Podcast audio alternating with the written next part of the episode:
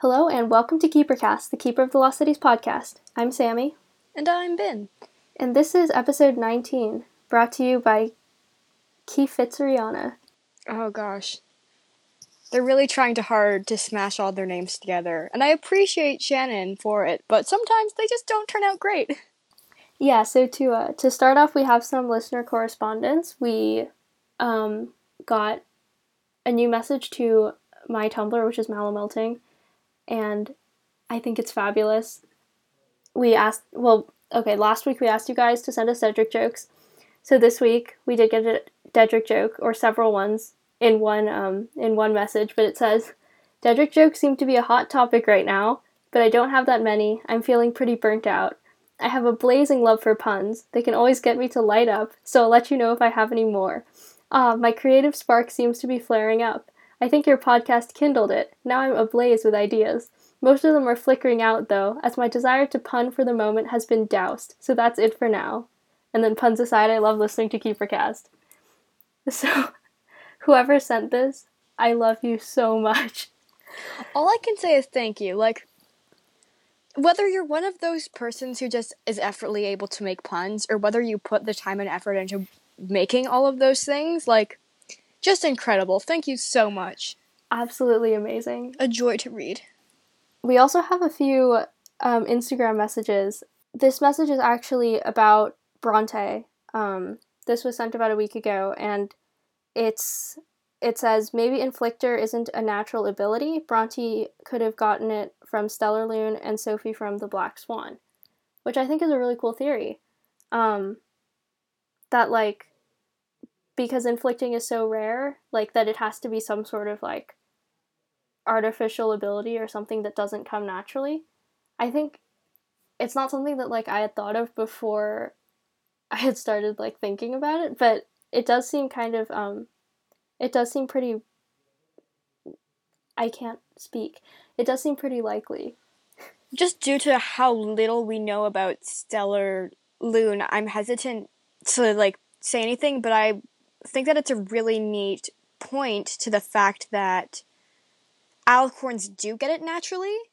So I'm not sure if it could be a completely artificial ability, but it being like semi artificial, like our elves can't get it naturally, but if they change their genes to be modeled after whatever, then that can occur.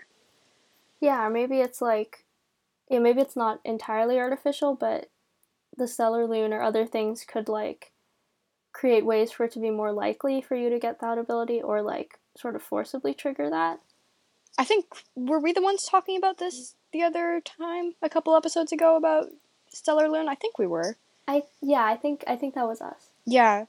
So then I think there are so many questions as to what Stellarlune is that it's a really neat to deal with, but also slightly annoying because it's also like we all know how much Shannon loved her her secrets and her plots being discovered later on in the series. So I think it's really neat and I'm really excited to learn more about it. Um, our next message is from M. Thomas 458. Um, this one says, Hi, I'm listening to episode 12 and I heard you guys talking about the elven population. I just wanted to say that because of the elven stereotypes, they think having more kids is bad. So they wouldn't usually have more than one kid per family, unlike humans, so they're living for millions of years, wouldn't really affect it as much as you would think. They still probably have a pretty big population though, but I thought I would bring it up anyway.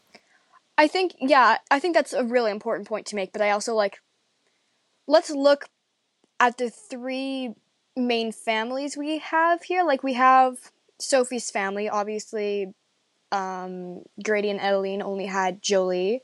We have Kesler's family, who had four kids. We have the Vackers, who are an incredibly high ranking family who still chose to have multiple children. And then we have Keefe's family, who obviously only had one child. I don't like I yeah, it's really important to consider, but also like if the Vackers are willing to have more than one children, I feel like that says something about the prejudice, although it being present, not being half as restrictive as it is for multiple siblings. Yeah, like I think it's another case of seeing like there's a difference between what we've been told about um, about how like it's much more common to have an only child. There's a difference between that and what we've actually been seeing in um, in the elven families that we've met. Yeah, we like the the we we can say it time and again, time and time again. Wow, I also can't speak. That it's just who knows how much the elven population is. It's it's it's flexible. It's depending on what we need for the scene. Does it need to feel like the elven population is small because we want to cause pressure? Then yeah, we'll make it seem that way. Do we want to show off how cool the elves are and how big they are? We can also do that right now. Cool. Like it's all very flexible. What I'm thinking about specifically is like we may have talked about this, I don't quite remember, but in um the first book when Sophie was like walking around Foxfire at on her first day and she was like, "Oh wow, this is huge. There are so many students here." But at the same time, we've been told that like elves usually only have only children and their population isn't that big to begin with, which is why they need the matchmaking system. So you're kind of like, "Hmm, the things don't quite match." Yeah. But then we also see the Vacker family at the beginning of flashback and they are huge. Like they fill an entire tribunal. So like once again, like we don't have a solid point of reference for anything. And if every single family is as big as the Vackers, which logically stands they would be, like the idea of just having a double check to make sure that you actually aren't related before you get too attached to somebody isn't the worst idea. I also think it's possible that like we've been told that the elven population is small, but we don't really know like what small means exactly or what it's compared to. So it's possible that it's just like maybe the elven population like at some point in history used to be bigger, so now the elves think it's small in comparison to that. Even when even if there are maybe like I don't know how many elves there would be, even if there are millions or billions of them. Yeah when you talk about like at the elven population at one time being get bigger, like then you have to get into things where obviously the elven population doesn't really have the same rate as death to birth. Like we have more people being born right now than people dying as a human species. Elves I think would have even worse proportions just because they never die. They just kind of self isolate at a certain point in their life. Like, didn't they say that though in the Wanderling Woods there were only like a couple hundred trees? Yeah. So only a couple hundred elves have died like ever. Or since they started the Wanderlings. So could there have oh, been true. a large elven like genocide or plague or something like that at some point that would have caused an effect like that? I mean, yeah, I think it's possible because they were like, again, there's this like, there's this concept of of a war having happened in the past, but we don't really get the details on that uh, other than like that was what um, ended in the treaty between the species, right? So it's possible that there was some sort of huge loss of elven life maybe before they started the wanderling system or something that just kind of went unrecorded. Yeah, and if we're and while we're kind of on the topic of war, something that I was kind of thinking about while rereading is that I find it very strange how different elves are okay with different levels of violence. Like I can understand that from a species standpoint, like you can't do violence, but different people would have different registers for that. But also like for someone not raised among elves, Sophie has by far the lowest tolerance to violence that we've seen from an elf. Yeah, that's true. It does seem like a lower tolerance for violence, but it's also a different kind of tolerance for violence because I think there are like certain things that the elves are just like totally okay with. Um, like the stuff we discussed in some of the war crimes episodes, but um, that Sophie's just like, guys, what the heck? I guess it's just, yeah, I was just thinking about it a lot more and it was just kind of like, huh, that's because like there's a difference because like when we think about like the war crimes episode like that is rather like species based like that's like when we think about it like fitz isn't directly committing that crime whereas like Biana and Dex and Keefe and all those guys are training themselves for physical violence and they are far more comfortable with it than Sophie is. So I probably could have phrased that better, but less mental and more like physical violence actually injuring people. Yeah, it does seem like um, there are a lot of circumstances where the elves are like they seem capable of a lot more violence than they've than they claim to be. And I mean, especially, and in this chapter we see it, especially Grady. Oh yeah. he fully like we've seen him burn a guy's hand off before. Like we know he's down. He's down to do some. He's down to do some stuff, to put it lightly. But like once again here, we just see him making a guy punch himself in the face. Just just to protect his daughter, yes, but also like that was just what he was comfortable with and his first instinct. Anyways, I can I won't go on another Grady rant cuz we've been there. We've heard that. Grady's cool. But uh yeah, Grady's first instinct was to solve a problem with violence and threats rather than the council who immediately went in with law and um, more agreements and promises. So, yeah, this week we read chapters 39 through 51 of Everblaze, which was this is the section right after Kenric died. Um, this is the section where we go to his funeral. A lot of stuff goes down. Um, something that really struck me, like from the very beginning of this section, was that Sophie is like finally getting angry. Like we start seeing that like you know maybe that mm, we start seeing that like after Kenric's death and she realizes that like oh my gosh he was killed because of the Neverseen like she's just pissed and this is this is the first section in which we hear the name Never Seen, if i'm not wrong right yeah that's true mm-hmm. this is the first part of the series three books in to actually name the villain of the series. Yeah, yeah. So that was that was really significant too, because we finally get like a name to you know those unnamed rebels and like, well, we knew about the we knew about the eye the eye design and the patch before, but now we can kind of really connect all those things and see. We've got a name to put to the face.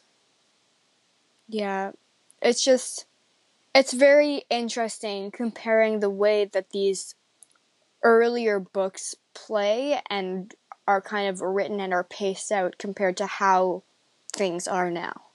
Something that I found really cute in this section was that, of course, um, this is also the section where they um, have Kenric's planting, and I think uh, I can't remember if this is this is after that. This is near the end of the section. I'm just jumping right there, apparently. I but um, there was this really cute moment between Fitz and Sophie where they talk about how Sophie thinks that Jolie might be her mom, and Fitz was super understanding of why she would not want to get that confirmation. And where'd that go? yeah, I I miss that Fitz. It's like, oh, come on. I don't get me wrong new Fitz, he's got so many things going for him. I'm interested to see where his character arc goes from here, but like, I just find it really interesting how much his character has flipped from being like, yeah, I can understand why you wouldn't want to know Jolie is your mom, to, you know, you gotta, you gotta wreck the world. You gotta let them know that Braun's your dad. Or not, that's Braun's not her dad, or at least her mom. I got them confused. Something that something else that I really liked about this section was Sophie's interactions with Grady and Edaline. Um, yeah, this part was just like full of them. There was um that like Edaline was giving her like, was giving Sophie the somnoline, like the sleeping thing, and then um, we also had some parts with Grady um, that we like talked about a little bit at the beginning of the episode. Um, and I don't know. I always just I always really like Sophie's interactions with with Grady and Edaline. They're just such good parents. I just yeah, they're just really great people. But also like you mentioned Somnoline and I feel like I feel like I'm pulling a, a Lady Zilla here, but like seriously, the elves are so obsessed. Like, we've got Stellar Lune, literally means star moon. Like, we've got Somnaline, which I don't know the exact meaning of the words, but it's like you literally put them on your eyes and you see infinite light. And you see the stars in the dark sky. Like, it's it's all it's all light. Yeah. yeah, light's kind of their Like, thing. I get it. Light's light's pretty nice. I like can't say I prefer it to shadow, but I'm definitely less scared of it than shadow. Um but yeah, just just weird. Sometimes it's just a little bit like it, it's not it doesn't get repetitive. And it is very cool, but also like sometimes sometimes I don't sometimes the naming contrivances get to me. Yeah. yeah. Also, I feel like at this point, like, a lot of the naming, because they come from the same roots and they all have to do with light, like, it's really easy to get them mixed up in my head. Like, Somnaline, Stellar Lune. God, what did she name the new rock that we were introduced to? The the rock made of light or whatever. Oh, I don't even remember. Because in the latest one there was Mexidian, which was like the uh, shadow flux made into a rock, but then there was like a quintessence rock. I, I don't know. yeah, I don't. I don't remember what that's called. I can't remember what its name is. I also feel like that's just like a part of the series though, because it's like we get introduced to so many new topics each book, and then usually they're only relevant to that one book. Maybe they'll come back later, but like it's very it is like it is a middle school series and it's very sectioned off and you can see like each book is not its own contained story but a very contained chapter of the series for the most part. Yeah, um, this was the section with Kenric's planting, and I did want to talk about that a bit. We've been beating around the bush of what really Yeah. happens this chapter.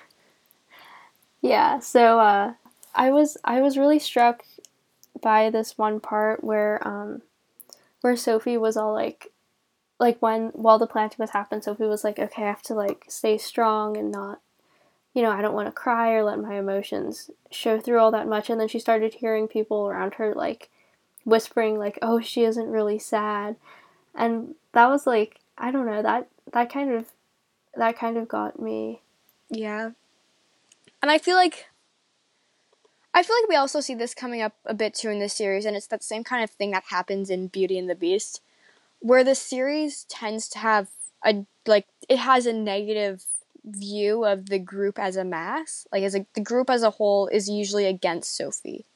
So I feel like this is just another example of that coming into play. Like the group doesn't understand her, the group doesn't support her, the group is like because it's really like it's like the group is all elven society and sophie is of course changing and meant to change elven society but not really a part of it Yeah, that's true. I do think that it's like a really important part of the series, actually, that I think, yeah, for the most part, Elven society is not on Sophie's side.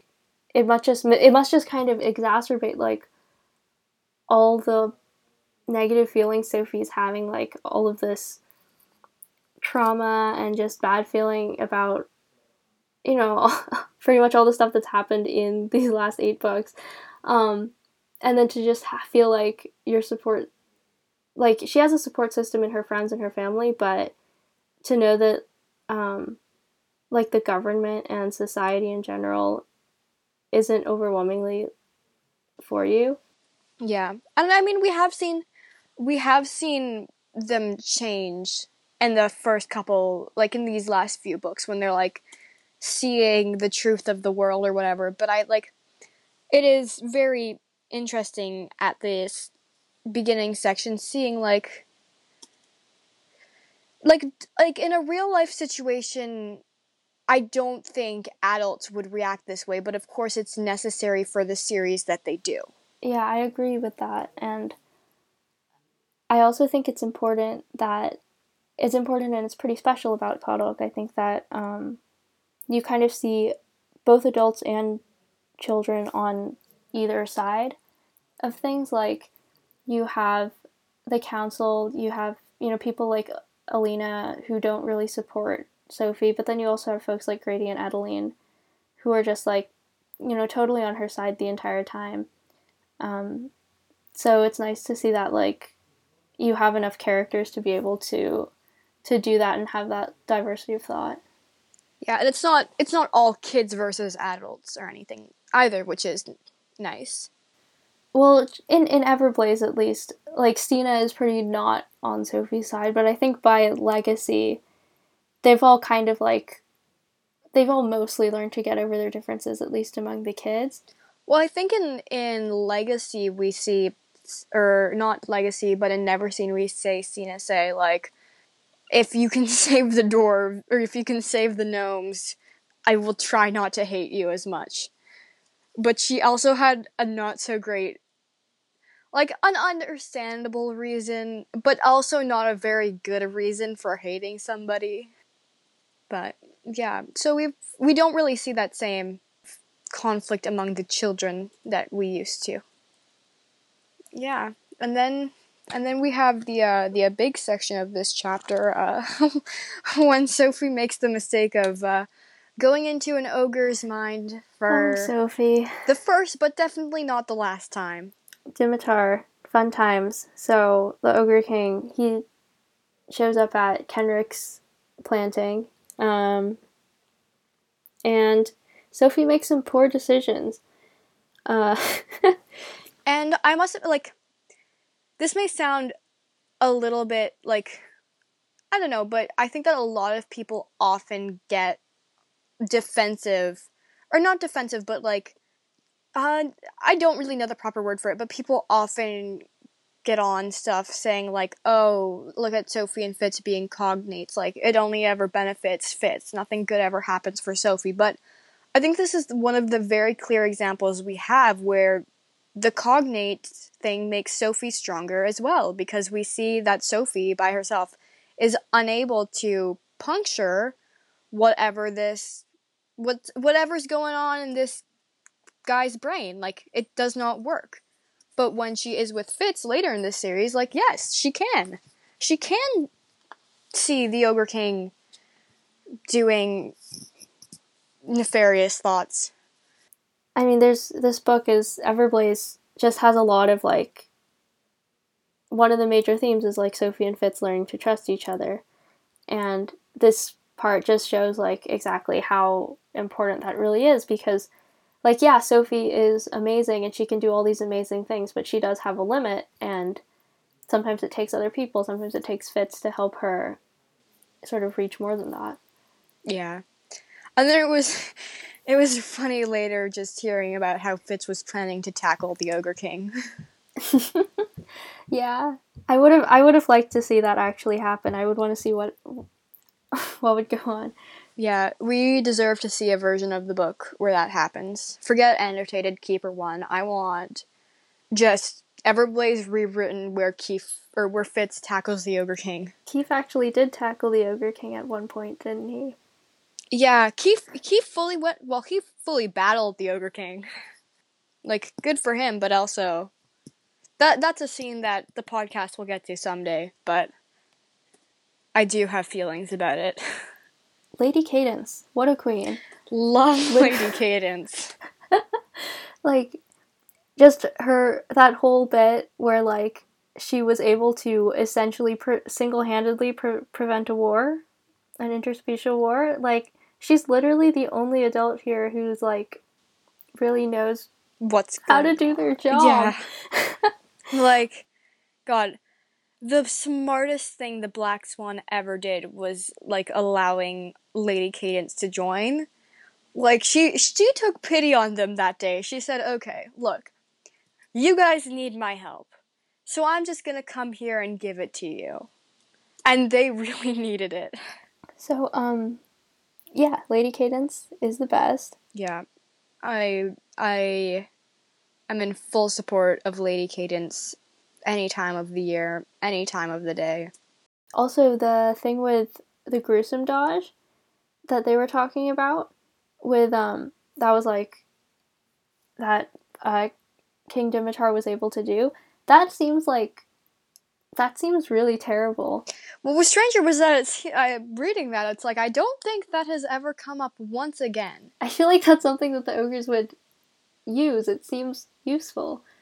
Uh, Yeah. It seems like it works on elves. like, why not? Is this something only the king can do? Why haven't we learned that? Was it just this one time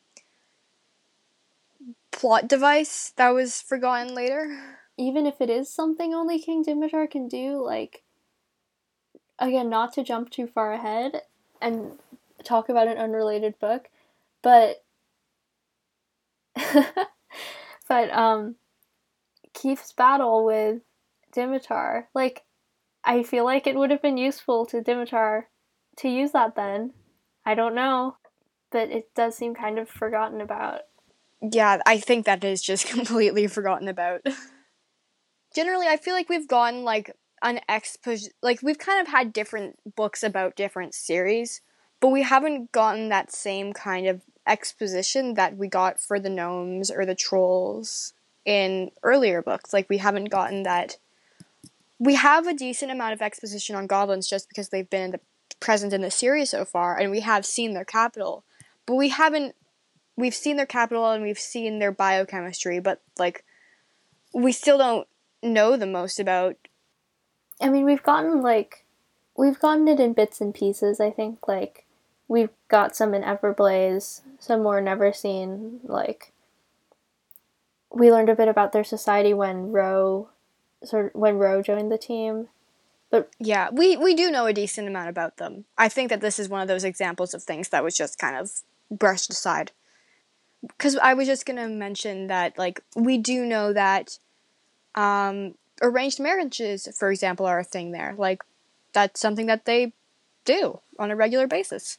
Mm-hmm. Yeah, so I feel like we've gotten those like little glimpses into their society throughout the series, but at the same time, we also don't know a ton about their history.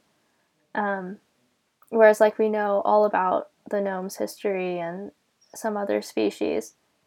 That would actually be something cool for like Lady Cadence to explain at some point, I think. I would love another excuse for Lady Cadence to be in there for another scene.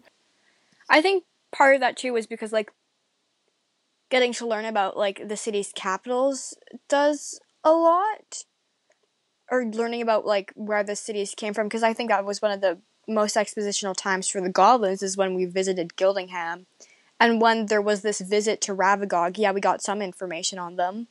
But we also like we missed out on that big opportunity of learning because both the times they've gone there have been for like in like aggressive trips. Right. They weren't exactly diplomatic. Yeah.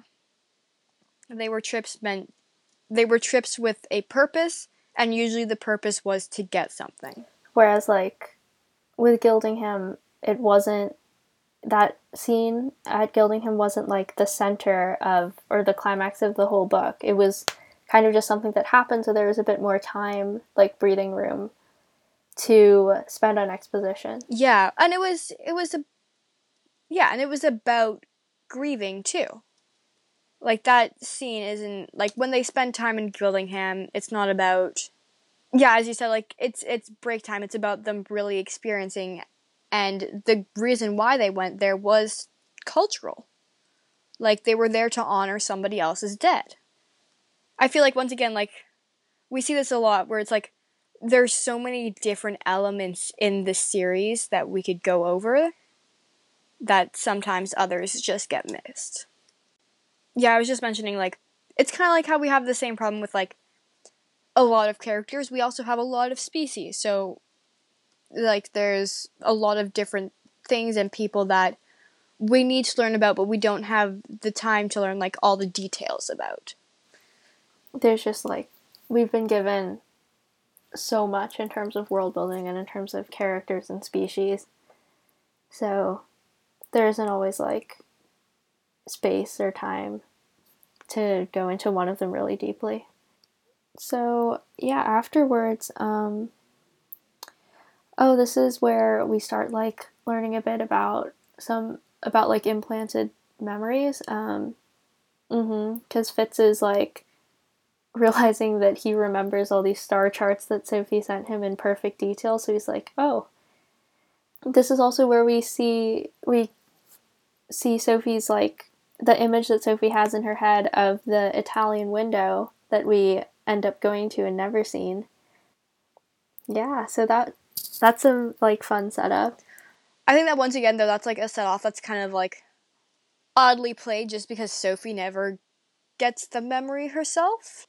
Like it like yeah, it has it has a good resolution, but it's also kind of like, "Huh, you don't actually get to learn about that for yourself from your own brain. It's still hidden from you and told to you by someone else in your life."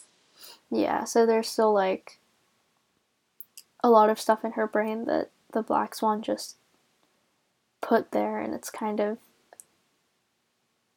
it still feels a lot like she's like yeah that she's like going with the black swan's plans instead of really figuring things out for her own. Yeah and this is at a point of this series where like we are used to seeing sophie with this kind of mindset of the black swan knows more than me. I will just go with them well she won't go with them but they know more than us and we are still unraveling who they are this is where we also get a bit of setup with the ability restrictor. Um, yeah, yeah, because of um, because Dex is kind of like Dex is sort of explaining how. Ooh, someone I don't remember, but someone told him um, about that, like the ability enhancer that he had created could um, possibly Terik, be turned into counselor Terik, I believe, told them. yeah, that. Terik. So, yeah, that it could be turned into an ability restrictor, and they have a bit of a like a conversation about like, oh, is that ethical? Mm-hmm. And I think like this is another like note on what I was saying before, but like Dex is comfortable with the idea of making weapons. He knows he's making weapons, and he's okay with it. Like there isn't any kind of hesitation to him, or like a kind of like, oh, these are weapons that I'm making. It's like, nah, I'm making these and they're going to benefit our society. Right. Yeah, maybe there isn't that like maybe there isn't that um immediate conscious connection between like oh I'm making these weapons and like oh these weapons will be used to like to hurt specific people, but it is like kind of striking that Dex is very that Dex is still very much like okay with that and okay with the idea of making an ability restrictor, making other kinds of things. Yeah. And I think this is like this has always been one of my favorite part of Dex's character as well is like I like this is this is the section of the series that to me really like defines him as a Slytherin, not to going back to the sorting Hogwarts has his episodes, but like this was his first and like this is the council paying attention to him. This is the first chance that he's ever being noticed in his life for something good that he can do. Why wouldn't he take it? Like I like yeah. You go for it. And I think like this this can also be cuz like in the friend group it must be kind of like we can all agree it would be kind of weird to be friends with Sophie, especially cuz she gets so much attention from the council so if Dex was feeling that way, like he could very easily you could very easily say to Sophie, why do you always get to spend all the time with the with the uh with the council? Like why can't we be important for once in our lives? And like he has he has this dedication to his family. Which maybe not bringing in here, but like bringing in later when of course this setup is resolved in the next section.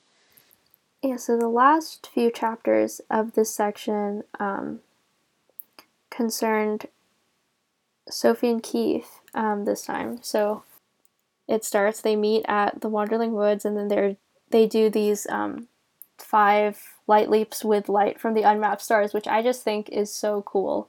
Like, when I read Everblaze for the first time, I thought that that was such a cool concept to, like, to, like, have, um, if you light leap with different stars, it feels different and it'll like be able to take you to different places. Yeah. And then I think we see this later on in this series too when Mr. Forkle talks about how they use different light of the unmapped stars for editing genes.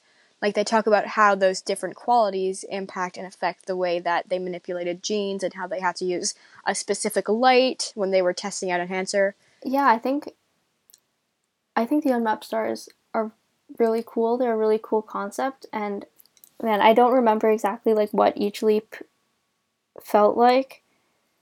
But like I think one of them felt like really sharp. Yeah. One of them Um, felt like you were being like grated into sparkles or something like that. Or like there were like thousands of molecules of sand like tearing you apart. Yeah. It is the the concept of unma- unmapped stars are very cool. And they come up a lot in this section. We also see Sophie like uh, implanting them all in Fitz's brain too. So it's a it's a chapter full of the unmapped stars. Yeah, and then at the very end we have that um, battle between the Black Swan dwarves and then the Never Seen, um, where we kind of learned that like that this whole thing in the Black Swan notes had been um, had been planned, and they were going to use Sophie and Keefe to kind of lure the Never Seen into a trap, and then Sophie and Keefe ended up messing it up. Which, once again, you cannot blame Sophie and Keefe for messing this up. Like, you sent them in completely blind. Like, what were they supposed to do? They didn't know that you wanted them to get whatever kidnapped, whatever their goal was. Right, like if you're going to be all mysterious and just not tell them anything about it, you really can't blame them when something goes wrong because they didn't know what they were doing. Yeah, it's like what what what do you want them to do? I mean, I guess Sophie's a telepath, so technically, but like still. Sophie's a telepath, so they could have like had someone hidden on the island who telepathically told her that, "Hey, we are using you right now. Please stay quiet and let what happens happen." but like but yeah, it was the whole thing was kind of you can't really blame Sophie and Keefe. No. They've been asking for a meeting for once, and all you give them is this dumb meetup where they're the bait and they don't actually get to talk to you. Like, yeah, sure. Sounds like everything's going to go perfectly according to your plan. I see no flaws here. None whatsoever. And it's like, I don't know, it's like we talked about this a few weeks ago, but like, I feel like a lot of the time, I understand that the Black Swans, like, they have to be a bit mysterious to like keep their identity secret so they're not tracked, things like that, but also, like, a lot of the time, I feel like being so cryptic, like, really works to their detriment. Because if they just told Sophie and Keefe what was actually going on, this would not have happened.